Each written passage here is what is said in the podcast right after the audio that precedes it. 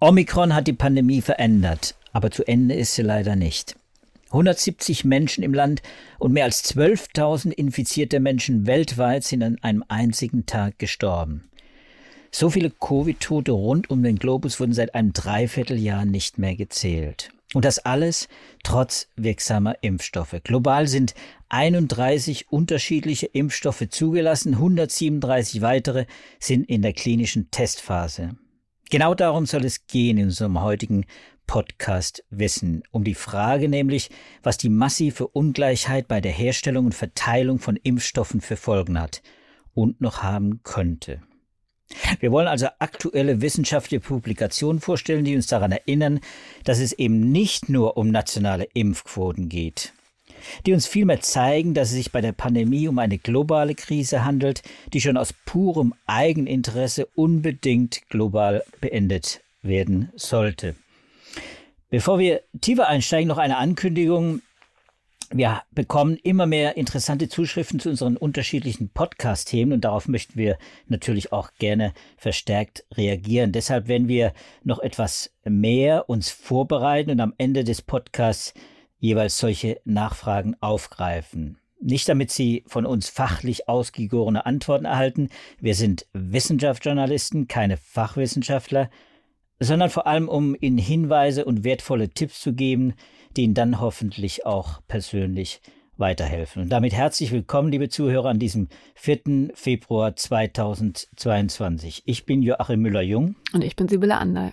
Ja, und wir sind beide Wissenschaftsredakteure im Ressort Natur und Wissenschaft der FAZ und berichten regelmäßig seit mehr als zwei Jahren über die Pandemie. Ich bin Biologe und begleite auch die Klimaforschung und die Medizin. Sibylle ist Astrophysikerin und Philosophin. Und sie hat sich für unseren heutigen Podcast vorbereitet und hat auch einen Artikel geschrieben, Sibylle. In diesem Artikel steht am Ende des Textes, wir haben es mit einer Pandemie der Ungerechtigkeit zu tun. Worin genau liegt diese Ungerechtigkeit? Naja gut, die kann man wahrscheinlich an ganz, ganz vielen Stellen aufmachen. Jetzt nicht nur global, sondern Ungerechtigkeit gibt es natürlich auch bei uns im Land genügend. Aber heute soll es in der Tat um die globale Perspektive gehen. Anlass ist ähm, die aktuelle Ausgabe von Nature Human Behavior. Da wurde eine Studie publiziert, die sich das mal genau angeguckt hat, mit Hilfe eines Modells, wie die Pandemie weltweit weiter verlaufen könnte, unter der Annahme verschiedener Verteilungsszenarien der Impfstoffe. Und an diese Studie anschließend äh, gibt es eine Menge von Kommentaren von verschiedenen Menschen, die sich mit Impfungen auseinandersetzen. Ähm, es gibt ein Editorial, es gibt ein News and Views Artikel. Also es ist ein ganz umfangreiches pa Paket, das sich eben diesem Thema der Impfgerechtigkeit auseinandersetzt. Und naja, das Thema ist natürlich nicht neu. Wir haben das auch immer wieder in der Zeitung aufgegriffen. Ich habe mich trotzdem ein bisschen ertappt gefühlt, muss ich sagen, denn man ist einfach so auf die nationale Lage fokussiert, vielleicht noch die Nachbarländer, dass man da guckt, wie es mit den Infektionen aussieht, mit dem Impffortschritt, aber dass man die Pandemie wirklich global im Kopf hat und den Blick gerade auch in die Entwicklungsländer richtet. Also bei mir persönlich kann ich nur sagen, ist diese Perspektive in den vergangenen Monaten und auch Jahren definitiv zu kurz gekommen. Ja, die geht immer wieder verloren, wenn wir also solche Debatten führen wie um die Impfpflicht, die dann bestenfalls noch im Kontext äh, der europäischen Nachbarn, du sagst es Italien äh, vielleicht oder eben andere Länder, die äh, sich auch mit dieser Diskussion herumschlagen und die auch schon zum Teil Impfpflichten äh, eingeführt haben, gesetzliche Impfpflichten. So, aber darum geht's heute nicht, sondern es geht um Impfungerechtigkeit. Und in diesem Modell, das du äh, erwähnt hast, äh, da ist so die Hauptaussage, die ich daraus gezogen habe, Impfungerechtigkeit, eine globale Impfungerechtigkeit, die nützt keinem etwas. Genau, das ist die Hauptaussage. Impfegoismus, also wenn sich die einkommensstarken Länder zuerst selbst versorgen, wenn die versuchen, ihre Bevölkerung erstmal komplett durchzuimpfen und sich dann um die einkommensschwachen Länder kümmern, das ähm, ist auch langfristig nicht im Interesse der einkommensstarken Länder, weil das kurz gesagt dazu führt, dass das Infektionsgeschehen eben in den einkommensschwachen Ländern außer Kontrolle gerät, wo dann neue Varianten entstehen können. die sich dann wieder weltweit verbreiten und dadurch dann zu neuen Wellen auch in den einkommensstarken Ländern führen. Also das heißt, wenn man die Impfstoffe global sehr ungleich verteilt, dann führt das dazu, dass die Pandemie insgesamt in die Länge gezogen wird, einfach dadurch, dass neue Varianten entstehen und zirkulieren. Jetzt hast du das mit deinen Worten erklärt, Sibylle, aber dahinter steht ein Modell. Das ist das Interessante. Genau. Es gibt ein, ein Nature Paper mit einem Modell von chinesischen Wissenschaftlern. Vielleicht kannst du noch mal kurz äh, sagen, mhm. warum dieses Modell gut ist und wo auch vielleicht die Probleme sind mit Die Aussage Modell. ist ja erstmal nicht übermäßig überraschend. Genau. Da wäre man ja auch schon selber drauf gekommen und das gab es ja auch schon lange immer wieder als als Verdacht oder als Beschreibung, dass das einfach das Problem ist, dass wir neue Varianten bekommen. Das, das Besondere ist eben genau, dass jetzt Wissenschaftler das mal modelliert haben. Ähm, es ist ein Modell mit verschiedenen Teilen, wie man sich das auch denken kann. Also auf der einen Seite mussten erstmal die Länder modelliert werden. Das ist wieder so ein Modell, wie wir es mittlerweile schon kennen, wo die verschiedenen Bevölkerungsgruppen eingeteilt werden in ähm, empfängliche Personen, dann die Menschen, die einer ähm, Virusinfektion ausgesetzt wurden, dann die, die ansteckend sind, ähm, die, die genesen sind, die, die verstorben sind. Und dann ist es nochmal gegliedert in die Menschen, die geimpft sind und die ungeimpften. Also wir sehen auch jetzt an den Modellen, die werden immer komplizierter, je weiter wir in der Pandemie voranschreiten. Das für jedes Land, ein Metapopulationsmodell. Das ist gekoppelt mit einem Mobilitätsnetzwerk. Also die Bevölkerung, die Menschen aus den verschiedenen Ländern, die existieren ja nicht isoliert, sondern die sind miteinander in Kontakt.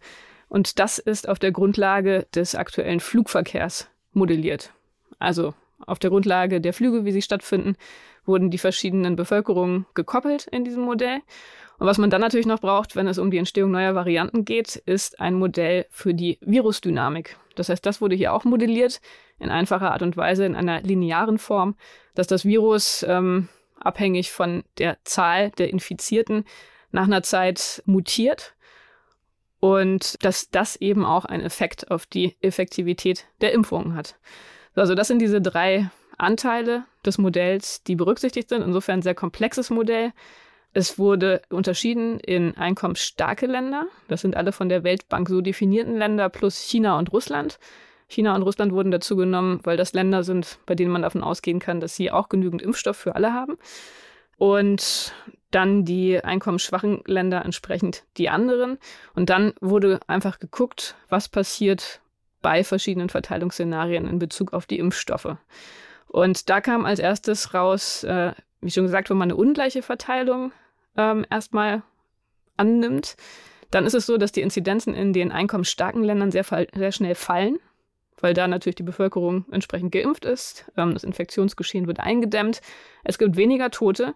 Dafür gibt es mehr Infektionen in den einkommensschwachen Ländern. Ähm, und dann sieht man eben genau das, was wir schon beschrieben hatten. Da entstehen dann die Varianten. Die kommen dann wieder nach einer Zeit in die einkommensstarken Länder. Da gibt es neue Wellen. Das heißt, insgesamt wird bei einer ungleichen Verteilung der Impfstoffe die Pandemie stark in die Länge gezogen. Das ist sowas wie eine, wie eine Selbstpriorisierung der reichen Länder, ne? Genau, und das ist ja das, was man letztendlich auch gesehen hat. Die reichen Länder haben bilaterale Verträge mit den Pharmakonzernen geschlossen. Da kommen wir wahrscheinlich auch gleich nochmal drauf. Es gab ja durchaus auch viele Bestrebungen mit COVAX zum Beispiel, der Initiative, ähm, dieser Ungleichverteilung entgegenzuwirken und die einkommensschwachen Länder auch mit Impfstoff zu versorgen. Aber so richtig gut funktioniert hat das nicht, muss man sagen. Und insofern haben wir ja einfach diese Ungleichverteilung. Also dieses Modell ähm, ist an der Stelle dann tatsächlich sehr nah an den gegebenen Umständen. So, und dann haben sie geguckt, was passiert, wenn die einkommensstarken Länder einen bestimmten Anteil ihrer Impfdosen abgeben. Und zwar war da der Ansatz zu sagen, wenn eine bestimmte Schwelle unterschritten ist in Bezug auf die Prävalenz, also wenn es in den Ländern wenig Infektionen gibt, dann geben die Länder einen bestimmten Anteil an die einkommensschwachen Länder ab. Und da ist das Resultat des Modells gewesen, dass das tatsächlich ganz gut funktioniert.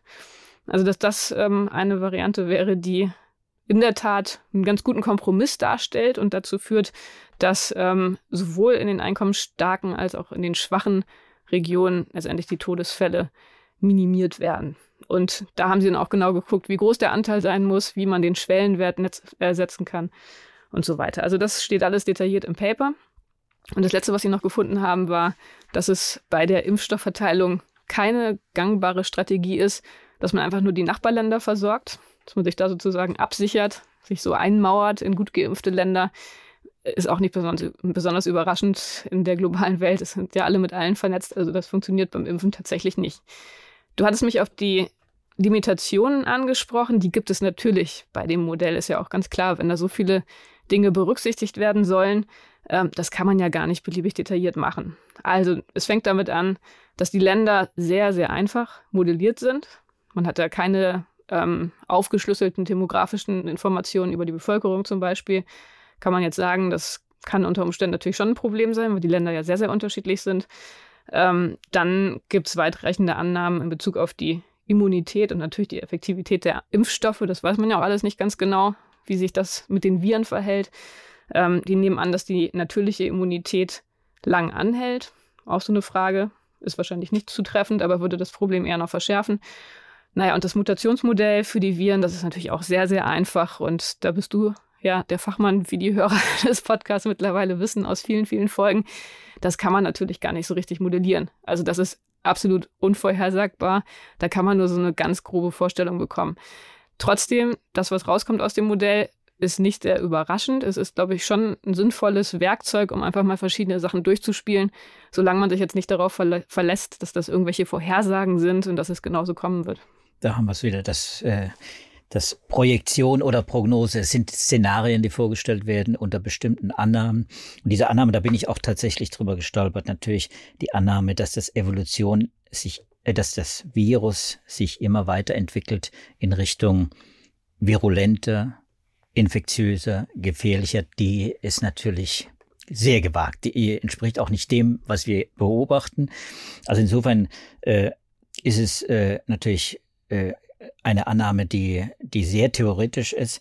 Äh, genauso theoretisch wäre natürlich die Annahme, es geht immer in Richtung milder. Auch das ist ein Mythos. Ein schönes Paper diese Woche in, in Science äh, zu HIV, dass sich nach vielen Jahrzehnten plötzlich auch, wo man virulentere äh, Virusstämme entdeckt hat äh, und eben nicht mildere äh, Stämme, also harmlosere Varianten. Das gibt ja so, solche Ideen kursieren ja auch in den sozialen Medien, auch unter Fachleuten zum Teil, dass also die Evolution immer die milderen äh, aber es ist genauso falsch wie eben diese Annahme, dass es mhm. eben immer in Richtung problematischere geht. Aber das geht so in, in, in die Richtung Worst-Case-Szenario, was hier modelliert wird. Also wenn es denn wirklich passiert, dass wir nochmal äh, etwas äh, problematischere, gefährlichere, virulentere Varianten bekommen, was dann passiert.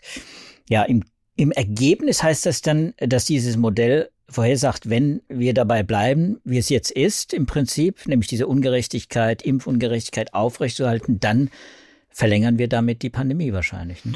Genau, das ist die Aussage. Und da sollten sich wahrscheinlich wirklich alle ein Stück weit ertappt fühlen, so wie ich mich ertappt gefühlt habe. Ähm, es gibt einen Kommentar, den fand ich sehr eindrucksvoll von Samba So, ein Arzt und Epidemiologe äh, aus Mali, der in seinen Kommentar so einsteigt, dass er sagt, dass momentan in den einkommensstarken Ländern schon sehr stark in Richtung Ende der Pandemie hin gedacht wird. Also man hat das Gefühl, das Schlimmste ist vorbei. Jetzt mit Omikron hat man die milden Verläufe. Die Krankenhäuser können das alles gut in den Griff bekommen, weil, oder trotz der hohen Infektionszahlen, man wagt wieder in die Zeit nach der Pandemie zu schauen. Und man merkt dabei gar nicht, wie privilegiert wir sind und wie stark das daran liegt, dass wir hier wirklich einfach so eine hohe Impfabdeckung haben und dass es andere Länder gibt, viele, viele andere Länder, bei denen dieser Zustand noch in weiter Ferne liegt. Und da geht es nicht nur um die Impf Impfung, es geht auch um solche grundlegenden Dinge wie, dass da einfach gar nicht genügend Tests existieren. Also wenn wir uns an äh, den Anfang der Pandemie zurückerinnern, wo das ja so das Hauptwerkzeug war, dass man dass man Infizierte äh, isoliert hat und ähm, versucht hat, Quarantänestrategien umzusetzen. Schon das funktioniert in diesen Ländern nicht, weil es einfach an ganz grundlegenden ähm, Ausrüstungsgegenständen mangelt. Und äh, insofern ist es auch nochmal natürlich ein Problem, dass man oft auch gar nicht weiß, wie hoch sind da die Infektionszahlen, wie schlimm ist die Lage dort überhaupt. Also das, glaube ich, ist in jedem Fall vielleicht auch ganz heilsam, dass wir uns ab und zu mal wieder vor Augen führen, in was für einer privilegierten Situation wir hier sind.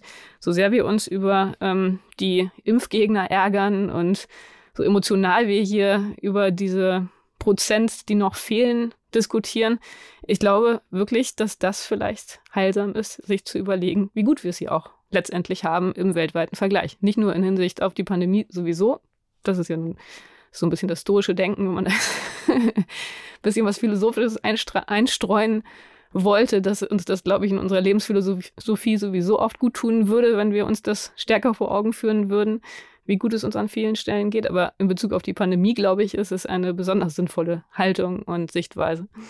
Ja, und es ist eben nicht nur ein moralischer Ansatz, äh, das zu betrachten, so zu betrachten, wie du es jetzt tust, sondern das sind eben auch wirklich auch Nützlichkeitserwägungen. Das fand ich ganz spannend bei diesen ganzen Papern, dass eben sehr, sehr deutlich herauskommt, äh, es sind wirklich auch äh, ganz handfeste äh, gesundheitsökonomische und gesundheitspolitische Interessen, die uns eigentlich dazu bringen müssen, eben uns wirklich mehr Gedanken zu machen. Wir machen uns ein, ein Ideal, äh, wenn wir davon hören, wie Anfang 2020 etwa schon von dieser COVAX-Initiative, du hast schon, schon erwähnt, das ist die Initiative, die von der WHO finanziert wird, in dem quasi versucht wird, eben für die armen Länder, für die dritte Welt äh, gewissermaßen auch äh, Impfdosen zu sammeln. Damals natürlich erstmal so projiziert, wenn sie denn da sind. Jetzt sind sie da, zum großen Teil auch äh, wir haben ja über acht Milliarden Impfdosen inzwischen verimpft weltweit. Also wir haben, äh, es wird wahnsinnig viel produziert. Äh, es wurde noch nie so viel Impfstoff produziert wie jetzt in diesen Tagen. Und jetzt muss man sich eben darüber auch nochmal Gedanken machen. Ich habe ein, ein, heute Morgen gerade ein, ein Update gelesen von Our World in Data, also eine schöne Seite, die man immer mal wieder auch im Hinblick eben darauf äh, mal angucken sollte, weil da sind, ist das alles grafisch aufbereitet. Und da wird sehr klar, dass dieses COVAX, das inzwischen über eine Milliarde allein in 144 Länder zwar verschifft hat an Impfdosen, also eine Milliarde an 144 vorwiegend ärmere Länder, aber jetzt lese ich, dass eben 122 Länder, und da gehören eben auch sehr bevölkerungsreiche Länder wie eben Bangladesch, Äthiopien, äh, auch natürlich afrikanische Länder, vor allem afrikanische Länder, Nigeria, aber eben auch Russland und übrigens auch die USA, eben nicht auf dem Weg sind, 122 Länder nicht auf dem Weg sind, diese Minimal-WHO-Ziele äh, zu erreichen, nämlich 70 Prozent der Weltbevölkerung noch in diesem Jahr möglichst zweifach geimpft mhm. haben. Also das, ja, das, heißt, wir sind weit weg von dem, von dem Ideal eigentlich. Das Ziel war ja bis Ende Januar auf 20 Prozent in den armen Ländern zu kommen, was ja wirklich auch nicht nach viel klingt und selbst dieses Ziel wurde ja nicht erreicht. Das sind wir unter 10 Prozent. Genau, also das fand ich schon durchaus schockierend. Das ist schockierend. Ich fand, äh, weil du dein Favorite jetzt schon gesagt hast von bei den Kommentaren, die Kommentare sind wirklich sehr lesenswert.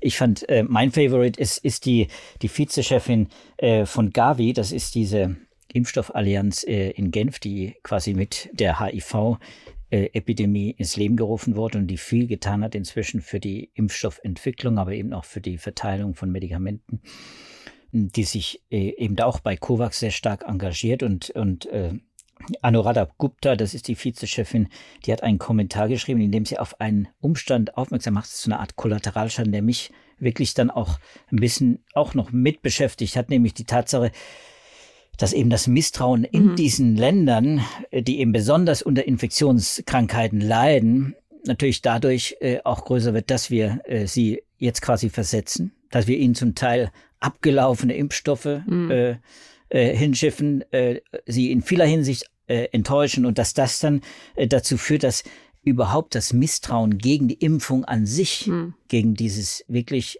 äh, lebensrettende, für viele ja lebensrettende Medikament, ähm, der Impfstoff äh, eben wächst und, und das in, und das auch schon messbar ist. Also mhm. sie hat in ihrem Kommentar geschrieben, äh, von 2019 auf 2020 ist die Zahl der Zero-Dose-Children, also derjenigen, die gar keine Impfung mehr bekommen, hochgegangen, ist nämlich um 14 Millionen mindestens insgesamt. Also um 30 Prozent gestiegen. Auch das zeigt, man reagiert in diesen Ländern ja auch auf solche schlechten Nachrichten. Wobei das, glaube ich, auch zum Teil ja daran liegt, ähm, dass die Idee, den einfach Impfdosen zu schicken, ein bisschen zu kurz greift, weil man natürlich auch die entsprechende Infra Infrastruktur mitliefern muss. Man braucht zusätzliches, zusätzliches Personal.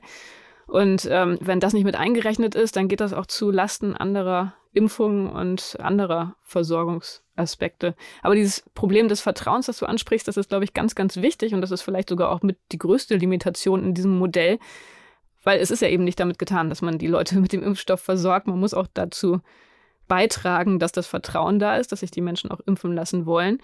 Und ähm, da waren auch zwei Punkte, die ich auch nochmal sehr eindrucksvoll fand, ähm, daran erinnert zu werden. Zum einen ähm, an das Problem, dass ähm, ja in Südafrika Omikron gensequenziert wurde, dass diese Informationen mit der ganzen Welt geteilt wurden, dass das auch dazu beigetragen hat, dass man da so schnell reagieren konnte. Und äh, der Dank sozusagen war, dass es Reisebeschränkungen gab. Und ähm, es hat keinerlei ähm, ja, Wertschätzung oder keinerlei äh, Gegenleistung gegeben für diese Leistung südafrikanischer Wissenschaftler. Und das ist bei uns wahrscheinlich so als Randnotiz, wahrscheinlich von vielen auch gar nicht bemerkt worden. Aber natürlich kommt das in diesen Ländern ganz massiv so an, als wäre ja da einfach eine sehr, sehr große Asymmetrie am Werk, die ja nun auch definitiv am genau. Werk ist. Also das sind so Dinge, glaube ich, wo auch wirklich viel schiefgelaufen ist in dieser Pandemie ähm, und wo viel Vertrauen entsprechend auch zerstört wurde. Ja, und, und das, das Kapitel ist eben auch noch längst nicht abgeschlossen. Das ist wirklich so. Das geht ja äh, jetzt auch mal weiter mit, mit dieser Frage, äh, wo die zusätzlichen Impfstoffe hergestellt werden. Nicht nur die neuen Impfstoffe, wie ich habe ja schon gesagt, es sind ja einige in der Pipeline. Über 300 Impfkandidaten, 130 sind in der klinischen Testphase, wo diese Impfstoffe hergestellt werden, nämlich wie die bisherigen fast drei Dutzend Impfstoffe, die zugelassen sind, alle irgendwo auf der Nordhalbkugel, sondern eben auch die Frage, ob man nicht äh, diese Impfstoffe vielleicht dann eben auch in den Ländern produzieren sollte, ob man ihnen nicht möglicherweise auch ähm, quasi das Patent äh, freigeben sollte, damit sie, damit sie äh, dann die, die Impfstoffe auch selber herstellen äh, Zumindest können. Zeitweilig war ja die Idee, ne? Also insofern wäre das ja was, wo man sagen würde, es müsste vielleicht schon auch. Das sind ja auch die Hersteller schon, das sind ja auch die Hersteller hm. schon engagiert. Zum Teil Ugo Schahin von, von BioNTech hat es ja auch angekündigt, dass man in Afrika eine, in äh, Afrika eine Produktionsstätte noch in diesem Jahr äh, fertigstellen will. Ich fand deswegen einen besonders interessanten Beitrag von zwei äh, Wissenschaftlern, äh, die sich mit der Frage beschäftigt haben, wo kann man diese Impfstoffe produzieren. Äh, und äh, das eine davon ist von Médecins Sans Frontières, also Ärzte ohne Grenzen, die in Paris sitzen. Und dieser Kommentar, hm, der nimmt nochmal Kurs auf, auf einen Artikel, den Sie früher veröffentlicht haben. Da haben Sie nämlich äh, vorgerechnet, dass es quasi in den Ländern Asiens, Afrikas und eben Südamerikas mindestens 100 Firmen gibt, die das Potenzial haben, mRNA-Impfstoffe selbst herzustellen. Also es ist gar nicht so, dass wir diese großen Konzerne, die jetzt äh, die mRNA-Impfstoffe herstellen, unbedingt auch brauchen, um um natürlich braucht man sie, um große Mengen jetzt herzustellen, zusätzlich herzustellen und sie werden das sicher auch noch ausbauen, das ist auch alles gut. Aber gerade im Hinblick jetzt auf das Vertrauen, äh, das man aufbauen will in den Ländern, finde ich natürlich solche Initiativen auch wichtig, diese Firmen, die es schon in den entsprechenden Ländern gibt, äh, zu befähigen, in die, in die Lage zu versetzen, selbst Kapazitäten aufzubauen. Und wenn das wirklich über 100 Firmen sind, das sind solche Firmen im Übrigen, man hat dann natürlich unterschieden, welche können das sein. Kann ja nicht jede, jede pharmazeutische Firma kann, kann mRNA-Impfstoffe bauen. Aber mRNA äh, ist ein relativ einfach herzustellendes äh, Medikament wenn man so will, äh, das innerhalb weniger Tage hergestellt werden kann, aber es muss steril sein. Es muss vor allem natürlich für Impfstoffe steril sein. Und wenn man Firmen hat, die also irgendwelche Flüssigkeiten, die steril indiziert werden, her herstellen, äh, dann sind das meistens auch die Firmen, die dann die Ausrüstung haben, die die Behältnisse haben, die die Produktionsstätten haben, um und auch die Ausrüstung äh, in der Firma, in, im, im im Betrieb selbst, äh, um solche mRNAs herzustellen. Und die mRNAs, das ist eben ein wichtiger Punkt. Das schreiben auch diese beiden. Das ist eben eine große Chance, weil diese Impfstoffe nicht nur leicht herzustellen sind. Im Vergleich übrigens zu den biologischen äh, Vakzinen, die man sonst äh, so herstellt, äh, die knapp fünf Monate brauchen, brauchen eben solche, solche ähm, Impfstoffentwicklung, Neuentwicklung, Moderna hat das gezeigt, 30 Tage, die brauchen Tage, oder Wochen dann quasi nur noch, um sowas äh, herzustellen. Und es sind flexibel. mRNAs machen flexibel. Man kann diese Impfstoffe besser anpassen. Du hast gesagt, neue Varianten, die mhm. kommen können. Und wenn man diesen Vorteil nutzt und jetzt diese Technologie zur Verfügung hat, dann muss man vielleicht auch nochmal bei uns hier drüber diskutieren. Das wird ja auch in der Regierung gemacht, aber es ist noch völlig unentschieden.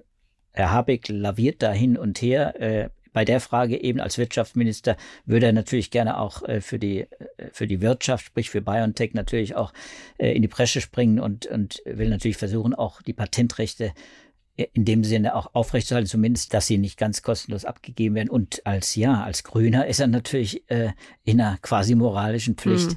äh, auch eben an diese Länder zu denken und an die Ärmeren und für die Gerechtigkeit äh, weltweit auch einzutreten. Das heißt, also schon in der Regierung selbst gibt es da Debatten. Ich finde es ganz interessant, dieser Kommentar.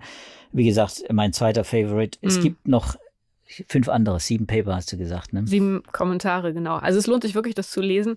Es sind ganz unterschiedliche Perspektiven. Es gibt noch einen ähm, eher ethischen Kommentar, der das äh, nochmal aufschlüsselt, welche ethischen Gründe für eine Impfgerechtigkeit sprechen.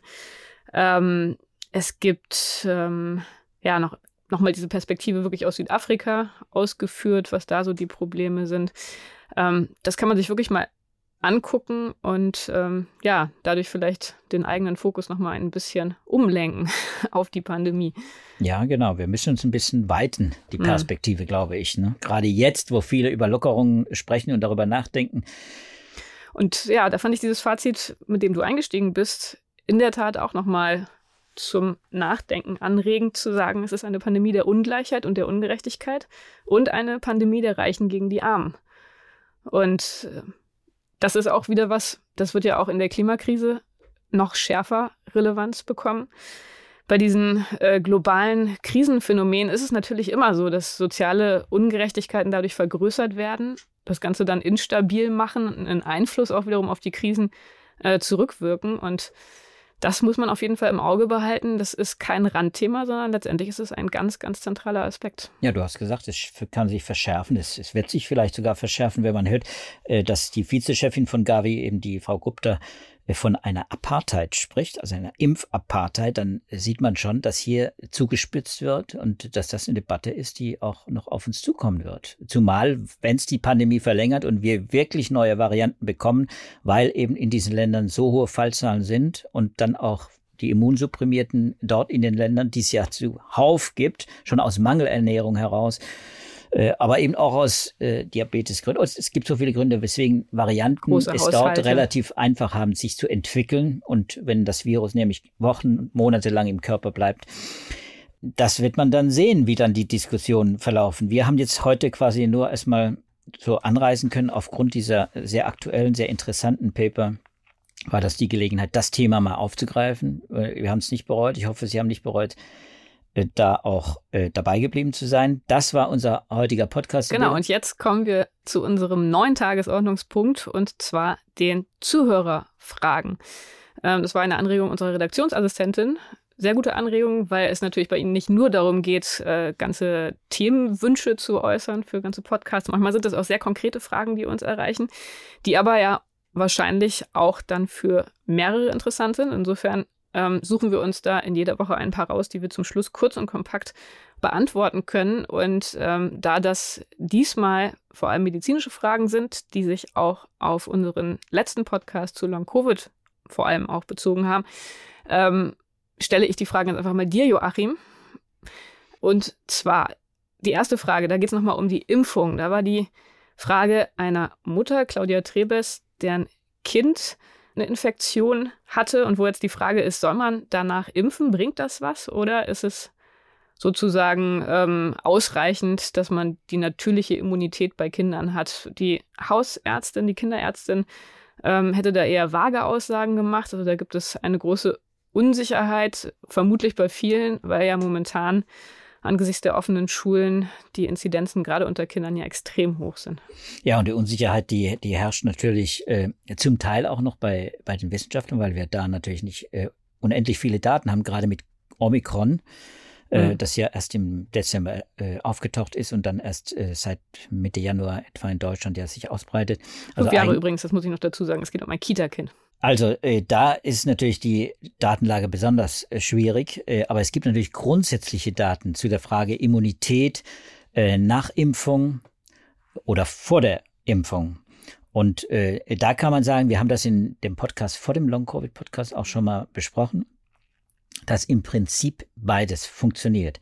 Also es ist eigentlich beides zu empfehlen. Entweder man ist geimpft und man bekommt dann eine auch Kinder jetzt gerade in der Phase natürlich besonders Kinder, äh, die sich infizieren, bekommt eine Infektion und verbreitert damit äh, den Immunschutz. Äh, eindeutig. Das, die Zahlen, äh, das zeigen eben Studien, zum Beispiel aus Israel, zum Beispiel äh, auch aus Großbritannien.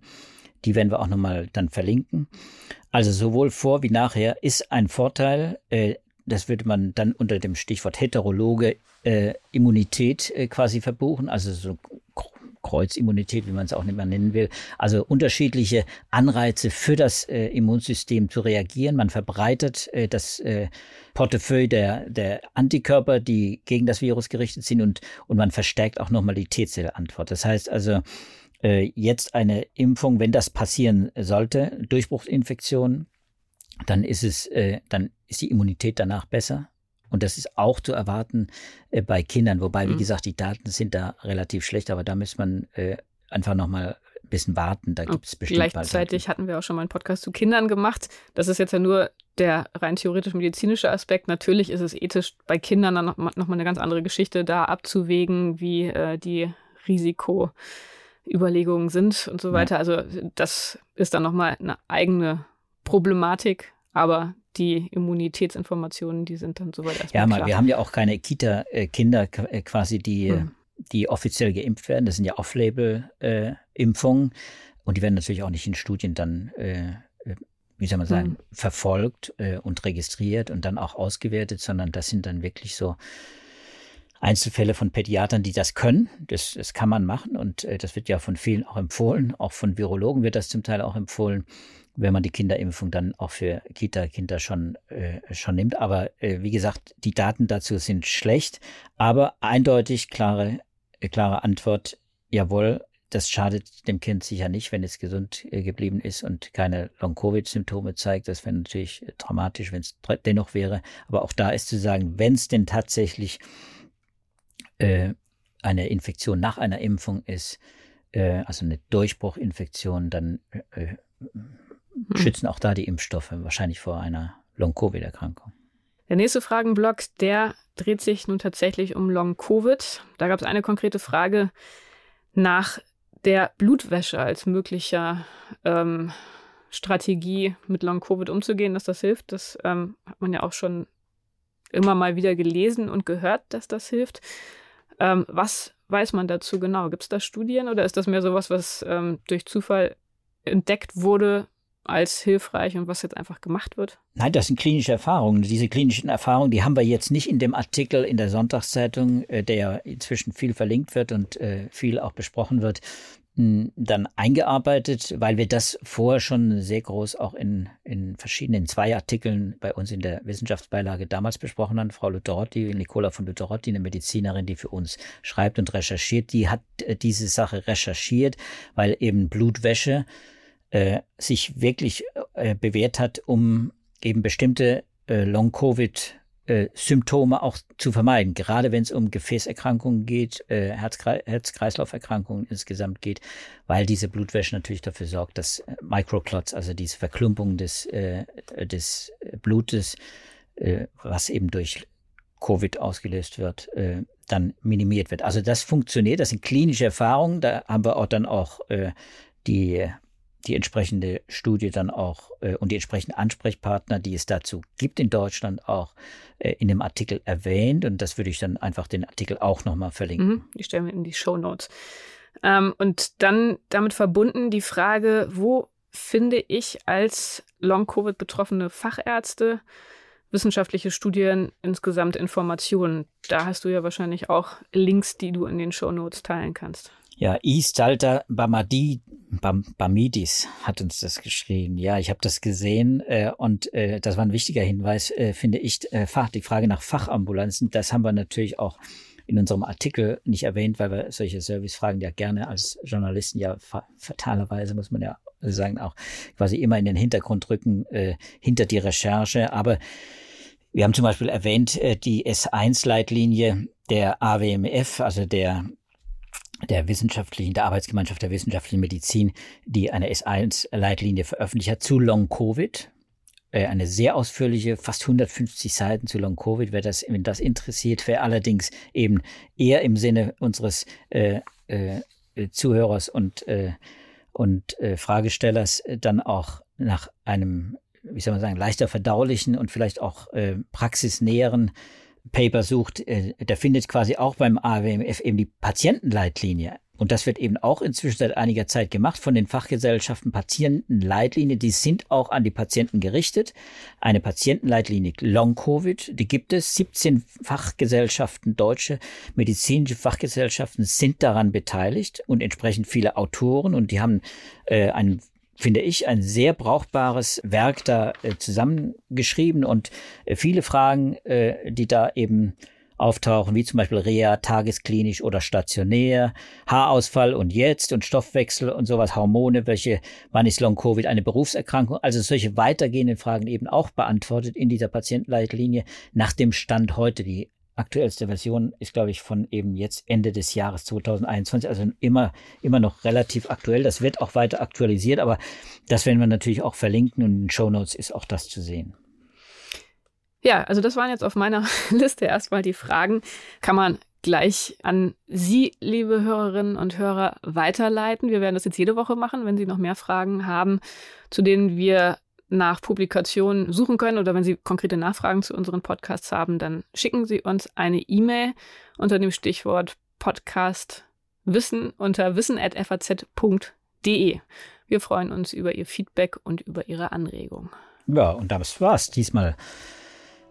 Sibylle, wir verabschieden uns und hoffen, dass Sie auch beim nächsten Mal wieder dabei sind bei unserem Podcast. Bleiben Sie gesund und halten Sie durch. Tschüss zusammen. Tschüss.